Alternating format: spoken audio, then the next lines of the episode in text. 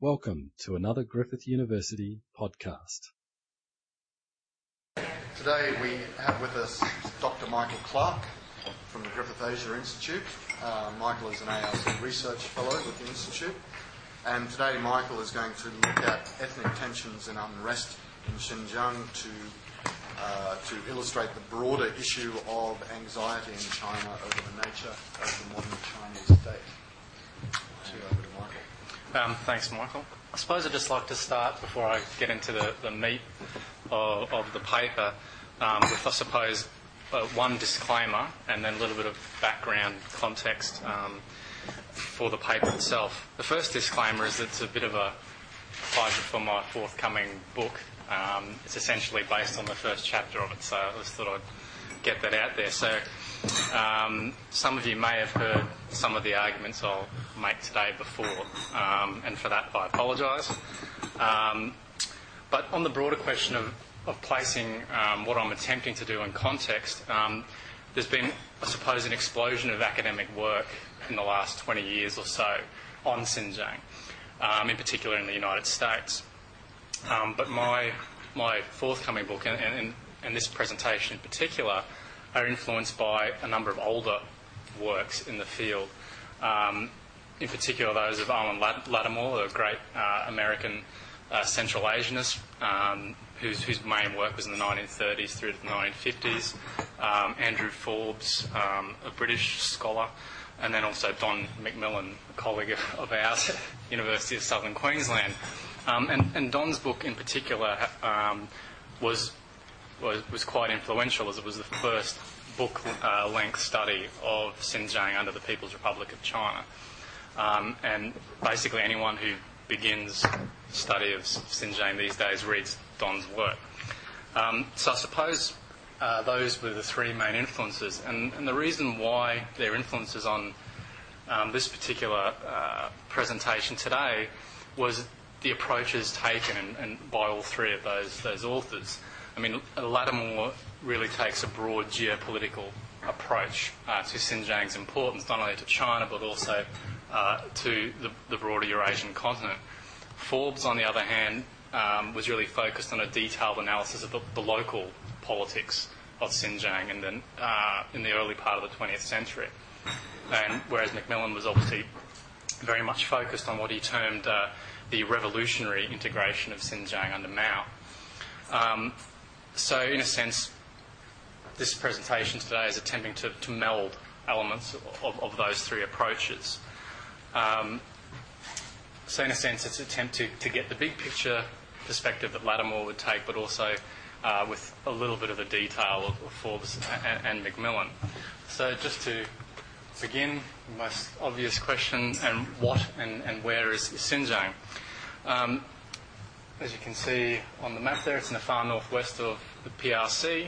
Um, it's China's largest administrative unit. It's populated by uh, 13 of China's officially uh, recognised 55 ethnic groups. Um, and until quite recently, um, the population of Xinjiang was predominantly uh, of Turkic ethnic groups, but that, that uh, is changing quite rapidly. Um, additionally, and obviously this forms the basis for the sort of geopolitical view of Xinjiang, um, is that it shares uh, borders with, with, seven states presently uh, Mongolia, Russia, the three Central Asian republics of Kyrgyzstan, Tajikistan, uh, and Kazakhstan, and also Afghanistan and Pakistan. So, just that, looking at the map, you can see why Owen Lattimore termed Xinjiang the pivot of Asia back in the 1950s. However, the Chinese government released a, a, white paper on the history and development of Xinjiang uh, back in 2003. And I've taken this, this quote out of it uh, as a starting point uh, because it points towards a number of interesting questions. Um, I won't read the quote uh, verbatim to you because um, you can see it there. Um, the points I'd like to, to note, however, is that uh, firstly, uh, through, throughout this, from the quote and also throughout the white paper, is the assumption that Xinjiang belongs to China and always has in per- perpetuity, and for it always will. Uh, secondly, uh, it also acknowledges that China has a diverse uh, ethnic population, Uh, thirdly, that the PRC was founded by all ethnic minority or ethnic groups. Uh, fourthly, that Xinjiang's development has been achieved by all ethnic groups. Uh, and finally, there has, has been many religion practiced in the region that is now known as Xinjiang. Now, despite uh, this confidence, in a sense, that Xinjiang is Chinese, um, that all the ethnic groups share in its economic development, uh, we had in, in 2009, in, in, July, widespread uh, violence in Urumqi, which is a, the capital of Xinjiang. Now, the background uh, to the riots, while I've just focused on the Urumqi riots here, um, the, spark, the, initial spark for it was actually a, uh, the, the, murder of a number of Uyghur migrant workers in, in Guangzhou a few weeks prior. And news of this spread quite rapidly to Xinjiang, and large uh, Uyghur protests in Urumqi was basically protesting the government's lack of action in prosecuting those responsible uh, for the events in, in Guangzhou. The interesting thing about these particular riots was what was new about them for those who've been observing uh, Xinjiang for some time. Uh, I'd like to just note these points quickly because I'll come back to these right at the end of the, the paper. The most prominent factor was perhaps the inter-ethnic, nature of, of, the violence uh, in Urumqi. Uh, after the initial protest of Uyghurs on the 5th of July came a wave of, of Han vigilantism uh, the day after, um, which resulted in the deaths of, of, of, quite a number of Uyghurs. There was also the fact that the Han, which you can see just a little snapshot there on the right, their anger was very much directed not only towards the Uyghur, uh, but also towards the provincial authorities, the government itself, which is something of a new phenomenon. And this has led some to suggest uh, the ethnicisation of, of, conflict in Xinjiang, um, which I'll return to uh, towards the end. As uh, Michael uh, noted in his introduction, is that um, the main thrust of, my argument is really that the, image and rhetoric of China as a, confident, uh, rising great power is, contrasted with its rhetoric in Xinjiang. Um,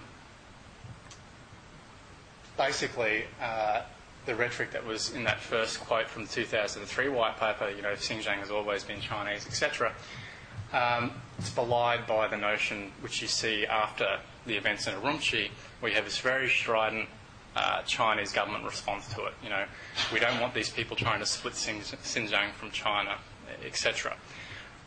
Now, why why is it a, problem uh, for China? Um, China's sovereignty in Xinjiang is unchallenged. No other state challenges uh, China's sovereignty over the region. Um, it did have territorial disputes with the former Soviet Union and the post Soviet Central Asian republics, but those are all basically now resolved. Um, Xinjiang ha- has achieved substantial economic growth in the last 20 years, uh, and Chinese power and influence uh, throughout the wider Central Asian region has grown. Um, so, so, so, why the paranoia um, about Xinjiang?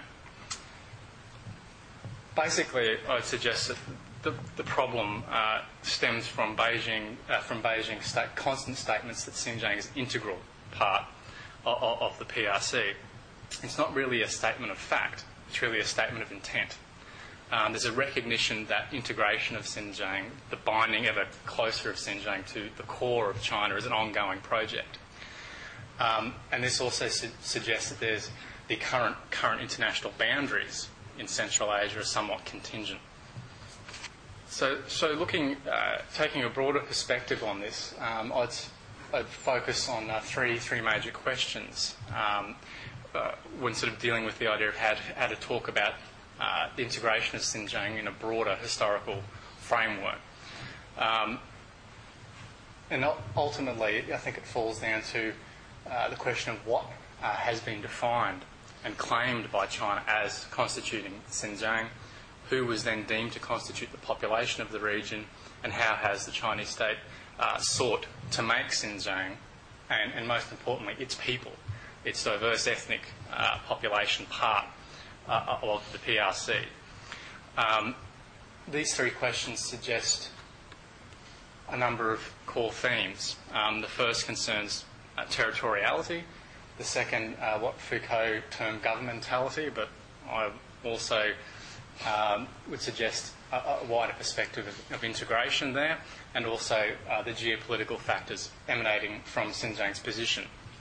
Now, with regards to these three core themes, I argue that the history of Xinjiang since the 19th century uh, can be seen as a, an integral, although uh, incompleted part of the territorialisation uh, in the Westphalian sense of modern China. Um, the recognition of China's claim to uh, sovereignty over Xinjiang, which was achieved by the middle of the 20th century, uh, has proven to be um, a first but important step in, in the state's quest to, to make the region an integral part of China. Um, since 1949, the task of the, of the People's Republic and the, the Communist Party in particular uh, has been uh, how best to manage the relationship between uh, the population of Xinjiang and the Chinese state. Uh, secondly, the manner in which the Chinese state has attempted to resolve uh, that particular question has reflected uh, what Foucault termed the development of, of governmentality. Um, and this sphere really concerns the, the, processes, means, and strategies by which the state has attempted to integrate uh, the peoples of, of Xinjiang. Um, and finally, the manner in which the PRC has sought, sought to achieve integration in the region has also shaped its foreign policy in Central Asia in fundamental ways. Um, and specifically, the progress of integration has meant that Beijing no longer conceives of Xinjiang as a strategic buffer region uh, in the traditional sense, but as a potential strategic and economic asset that can actively contribute to the power of the nation state. So that the final point is really uh, the core element for me of, of China's strategy in Xinjiang at the moment. Now, in terms of territoriality, the importance of, this particular aspect uh, in terms of the history of Xinjiang's integration uh, with China uh, was sparked by, uh, by reading a, an article by the American historian Charles, Charles Maier, uh, in which he argued that the conventional narrative of 20th century history obscures one of the most encompassing or fundamental socio political trends of modern world development, namely the emergence, ascendancy, and subsequent crisis of what is best labelled territoriality. Uh, he then goes on to define territoriality as the properties, uh, including power, provided by the control of bordered political space. Um, and I, I, would suggest that the history of Xinjiang, uh, from at least the, the, the, middle of the 19th century uh, through to the present, uh, you can see uh, the development of this, this theme in Chinese perceptions of, of the region and in Chinese policy towards the region. Having said that, there are then two uh, key linkages between the notion of territoriality as defined uh, by Maier uh, and uh, the history of, China, of, the integration of Xinjiang. Um, firstly, Chinese history uh, since uh, perhaps the middle of the, the 19th century has generally been concerned with entering the modern, in inverted commas, international system. Um, this required a, a number of things. It required the reordering of the relationship between political authority and, and territory. And you can see this most clearly during the Qing, late Qing period, uh, not only in Xinjiang but elsewhere uh, in the Qing Empire. It also uh, required that the post imperial state in China, as the, that is post 1911, uh, had to assume the trappings of the modern nation state.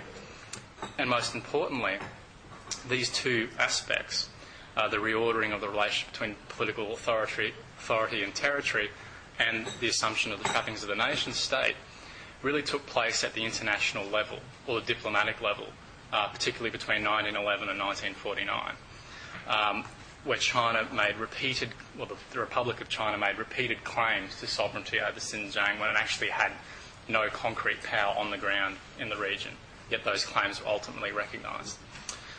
Secondly, uh, imperial states claim in terms of having that claim recognised, there was internationally there was also a flip side to that, and this is the element which has confronted the PRC. While China's sovereignty in Xinjiang was recognised by uh, the middle of the 20th century, uh, they still actually had to achieve uh, an element of legitimacy within within that territory. I.e., they had to ex- actually extend the instruments of state power into Xinjiang and have those recognised as legitimate um, by the population. Now, arguably, that has yet to be achieved. And that second issue of legitimacy uh, is particularly important in the context of, of Xinjiang, where you have a long history of, of link, cultural, economic, and political linkages to lands beyond Xinjiang and Central Asia. And also, you have alternative modes of political authority and legitimacy, in a sense, competing um, with those uh, originating uh, in China.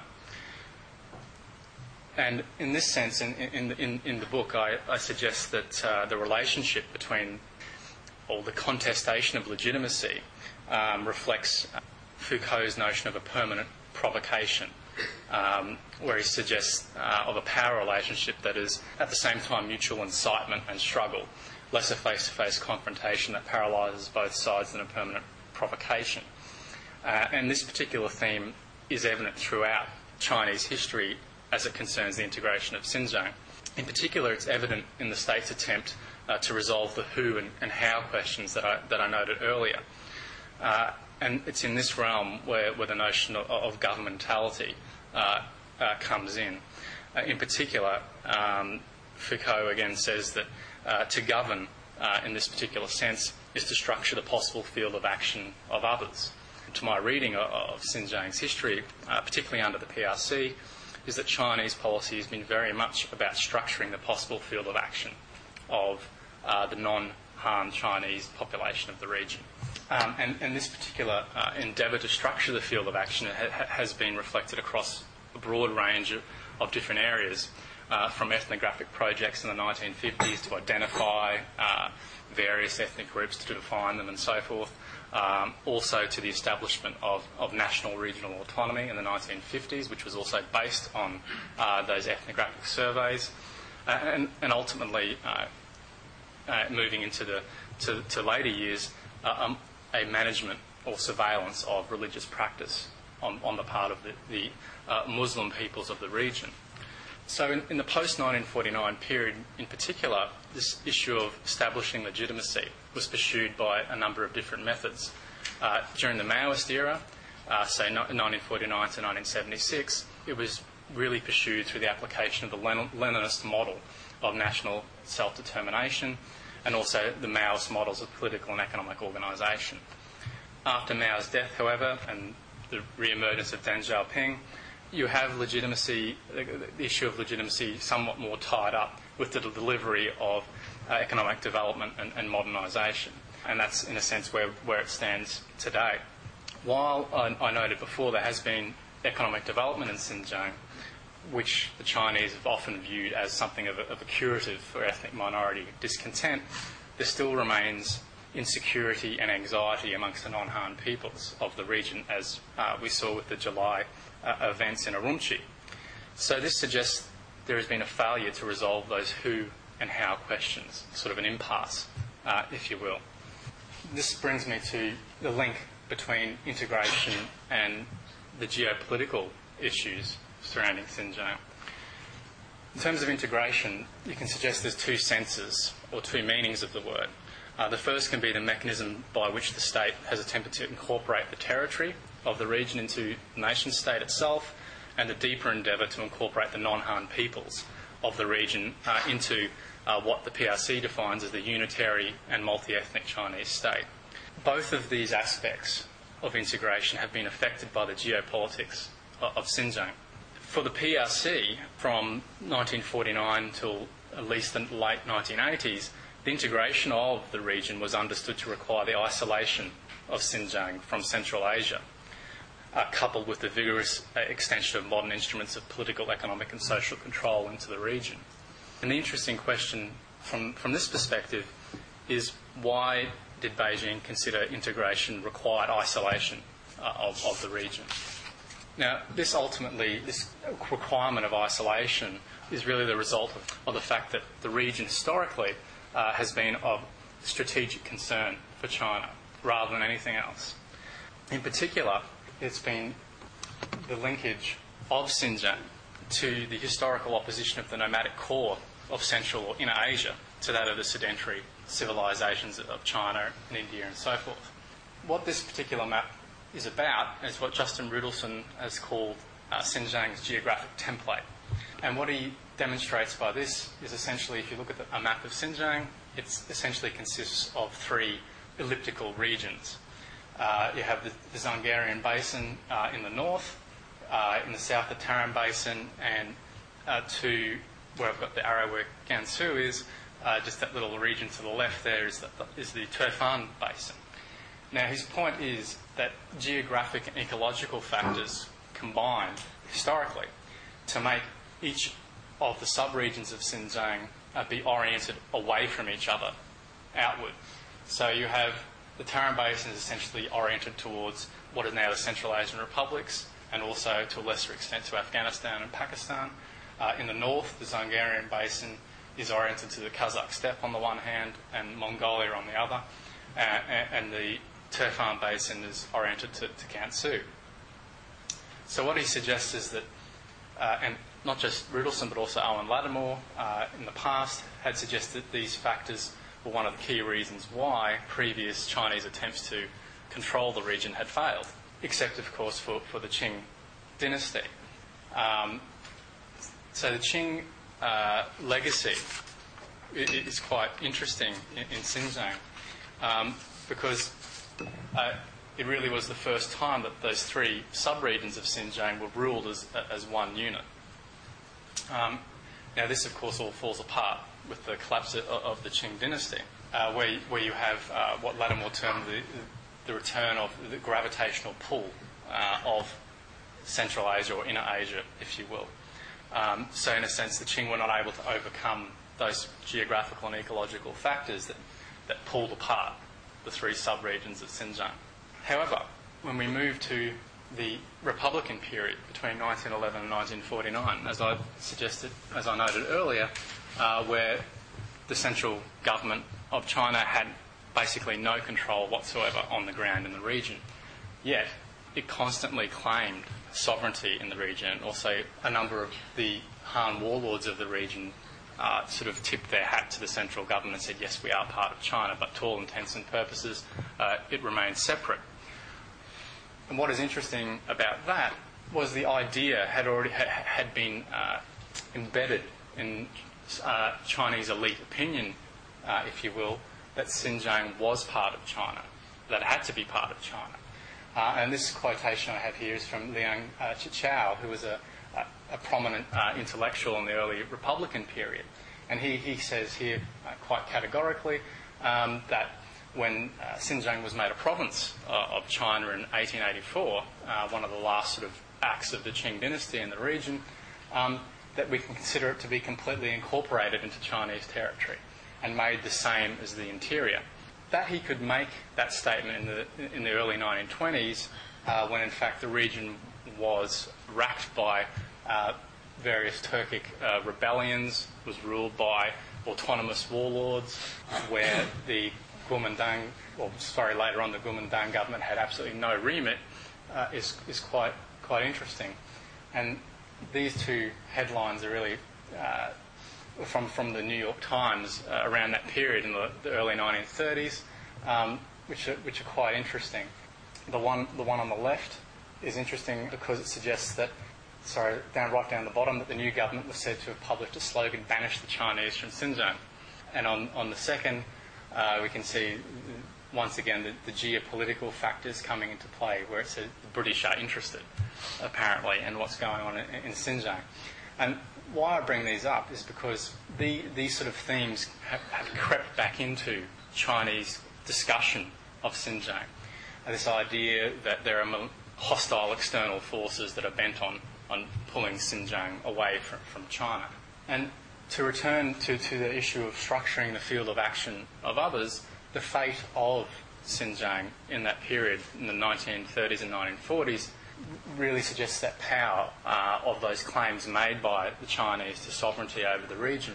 Um, there were two particular rebellions uh, East, that, that formed uh, an East Turkestan Republic in the region, one in 1933 and one from 1944 to 1949. Now, the ability of both those particular movements to actually achieve statehood was basically limited by, by a number of factors, and perhaps most important was China's prior claim to sovereignty over the region, and in particular China's uh, vigorous diplomacy with the Soviet Union at the time. Secondly, and this is a, a theme that, also, uh, that I'll get back to shortly is the framing, the successful framing by the Chinese government at the time of both East Turkestan republics as radical Turkic or Islamic uh, movements.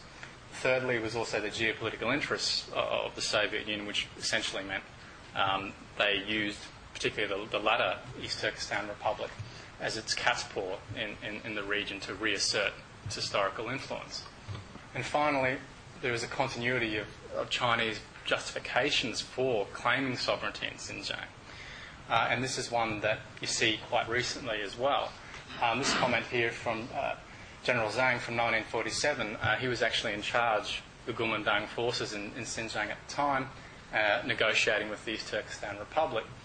And he suggests that while the, the, government would be willing to surrender political power to the people of, of Xinjiang, it had to be on the condition that the territory and sovereignty of the nation suffer no impairment thereby and that the central government will not tolerate anything possibly detrimental to the territorial integrity uh, of the state. That particular statement echoes, uh, if you go back into Qing history, a statement made by the general in charge of reconquering uh, Xinjiang in the 1870s, where he basically said, we have to have, uh, Xinjiang has to be back in the empire because Xinjiang provides a buffer to Mongolia and Mongolia provides a buffer to the imperial capital in Beijing. So there's, there's a long thread of continuity in terms of the geopolitical uh, perception uh, of the region and its importance. In terms of, of the PRC period, obviously the, the gravitational pull uh, that Lattimore talked about was negated when the PLA peacefully liberated the region in 1949. There was therefore no longer a, a frontier zone between, again, what Lattimore termed the margins of expansion of China and, and Russia, and he, he foresaw various uh, problems uh, with that development uh, in terms of the relationship between the Chinese and the Soviet Union. Chinese sovereignty over Xinjiang was finally recognised by the Soviets uh, in 19, 1950. So, in a sense, China, the, the, new government of China, achieved one of the great aims, which was to have its, its sovereignty over the region recognised by the most powerful states in the international system. So that was achieved. However, I suggest that the, from the history of the region from then on has really about, been about filling up in, in, uh, in terms of filling up the, the margins of expansion of, China, uh, uh, of the Chinese realm uh, with instruments of state power management control.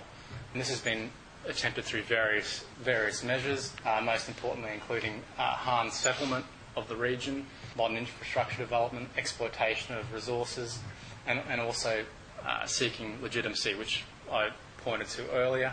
This, I've noted the internal part, but there's also the external element of seeking legitimacy, and that was uh, particularly prominent uh, in the 1960s, where you have this propaganda battle in Xinjiang between the Chinese and the Soviet Union trying to drag each of their Turkic ethnic groups into the Sino Soviet dispute. In terms of the region uh, after the Soviet collapse, there was perhaps five major challenges uh, to the PRC and its attempts to resolve the who and how uh, problems of the region. Uh, firstly, was obviously the uh, re-emergence of Central Asia as the realm of a number of independent states. Secondly, it was the Islamic revival in Central Asia, which generated concerns in, in, amongst uh, the provincial authorities about uh, their coming to the fore an alternative source of political legitimacy. That uh, the Uyghurs or the Kazakhs uh, could look, look westwards to challenge the, the Chinese state. Uh, thirdly, there was the question of economic underdevelopment, which uh, the Chinese have, have attempted to, to remedy, as I said, by massive investment in infrastructure and so forth.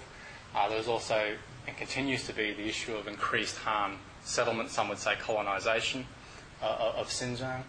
and finally, there's also the issue of the resurgence of separatist sentiment now, obviously, all five of those, sorry, the top four of those feed into the fifth element, the resurgence of, of ethnic minority discontent, sometimes expressed violently, sometimes not. So this brings me back to, to the beginning and the, the Urumqi unrest in terms of, of, of what uh, exactly is new about it. Now, in terms of the ethnicisation of, of the conflict, uh, as I suggested before, the Uyghur anger that you saw in Urumqi uh, in July um, was not only directed at the state, like previous aspect, uh, previous episodes of, of Uyghur unrest have been, they were also directed at, at normal Han citizens on the street in the city. The Han response, as I said before, was targeting Uyghurs but also protesting against the government. And, and what was interesting there, what is interesting there is it really widens the scope for interethnic conflict in Xinjiang uh, because you have a number of different societal actors uh, now, with the state in a sense caught in between between them. And, and as an illustration of that, uh, the state being caught in between those forces was a month or so after these events in Urumqi, uh, you have vast Han Chinese demonstrations against the provincial authorities, in particular against the, the chairman of, of, the autonomous region, who had been in power for around 15, 15 years and was considered quite a hardliner in terms of dealing with uh, ethnic minorities. The main charge that the Han protests had levelled against him was that he was being soft on the Uyghurs, he was coddling them.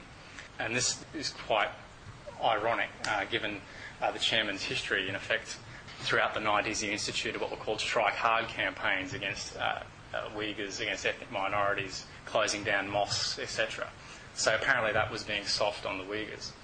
Um, so you have another societal actor emerging that is an element of the Han population that is discontented with not only the Uyghurs but also with the state itself. Now, what is not new uh, about this situation? Well, and this comes back to this issue of, of the geopolitics of the region. Obviously, uh, in particular, unrest in Xinjiang is viewed as the work of external forces meddling in China's affairs. They want to split China apart. Uh, in the July 2009 example, the culprit in term, uh, for the Chinese government uh, was the US National Endowment for Democracy uh, and also uh, the World Uyghur Congress, which is led by Rebiya Kadeer. What is interesting about that, for those who have observed Xinjiang for a long time, is the change in the labels that are applied to China's perceived enemies in, in Xinjiang. Prior to, two to 2009, perhaps in the early, in the wake of September 11, China went on a diplomatic campaign of sorts to basically label all Uyghur uh, autonomy groups as terrorists to sort of cash in on the, the war on terror. That's now changed. You have uh, the, uh, the, the, World Uyghur Congress, for example, which is a which is a conglomeration of various uh, Uyghur groups. The Chinese charge that they're funded by the National Endowment for Democracy, um, which is a, a, quite interesting charge. Um, but more in, interestingly, as far as I'm concerned, for the, for the broader uh, view of, of uh, uh, that I'm taking here, is that a lot of the Chinese government's criticism uh, of not only uh, Uyghur groups but also the United States is linked to its uh, geopolitical perceptions of the importance of Xinjiang for China. Now, in, in this respect, there was a, a particularly strident editorial in the China Daily uh, about a week after the events in Urumqi, which uh, specifically related the unrest in Xinjiang to US concerns with China's rising profile in Central Asia. Um, and it said the reasons for Washington's intervention, this is uh, when they say intervention, they're talking about uh, Obama's calls for calm and so forth in the wake of, of the riots. Apparently, that's, that, that qualified as an intervention. Um, US intervention to, uh, to Xinjiang affairs seems to have little to do with concerns over alleged human rights abuses against Uyghur people. Rather, it seems to have very much to do with the strategic political, lo- geopolitical location of Xinjiang on the Ra- Eurasian landmass and its strategic importance for China's future economic development and energy cooperation with Russia and the other states of the Shanghai Cooperation Organization. So, you can see quite clearly um, that all these concerns uh, with le- uh, the development of uh, legitimacy of, of, of the uh, Chinese government within Xinjiang is at issue. It hasn't yet been resolved, but on the other hand, it also feeds into these perceptions of the geopolitical importance of Xinjiang on the other. So this really influences China's diplomacy in the, in the wider Central Asian region, where it's really attempted to co-opt or coerce or persuade a lot of the Central Asian states to cooperate in the clampdown on, on Uyghur uh, separatist groups uh, in, in the region. Um, and while I was thinking of maybe a snappy quote to, to finish with, um, I came across a very interesting piece uh, written by Times correspondent to Chongqing during the Second World War. He actually ventured out to, to Xinjiang in 1943 and he suggested other Turks who formed 60% of the population, he was a little out, it was probably more like 80% of the population at that time, uh, are they to be steamrolled into the Chinese pattern or inundated and absorbed by tidal waves of China, Chinese immigration? Or will China try to preserve the minority languages, schools, and courts and let, let the natives participate in their own government? I suggest that the PRC has struggled to strike a balance between the twin imperatives that seem to be implicit in, in that particular quote i.e., on the one hand, the, the imperative for the state to control the region, but also, on the other hand, to generate legitimacy for its rule uh, in the region. So I'll leave it there. Thanks very much, Michael. For more Griffith University podcasts, go to www.griffith.edu.au forward slash podcasts.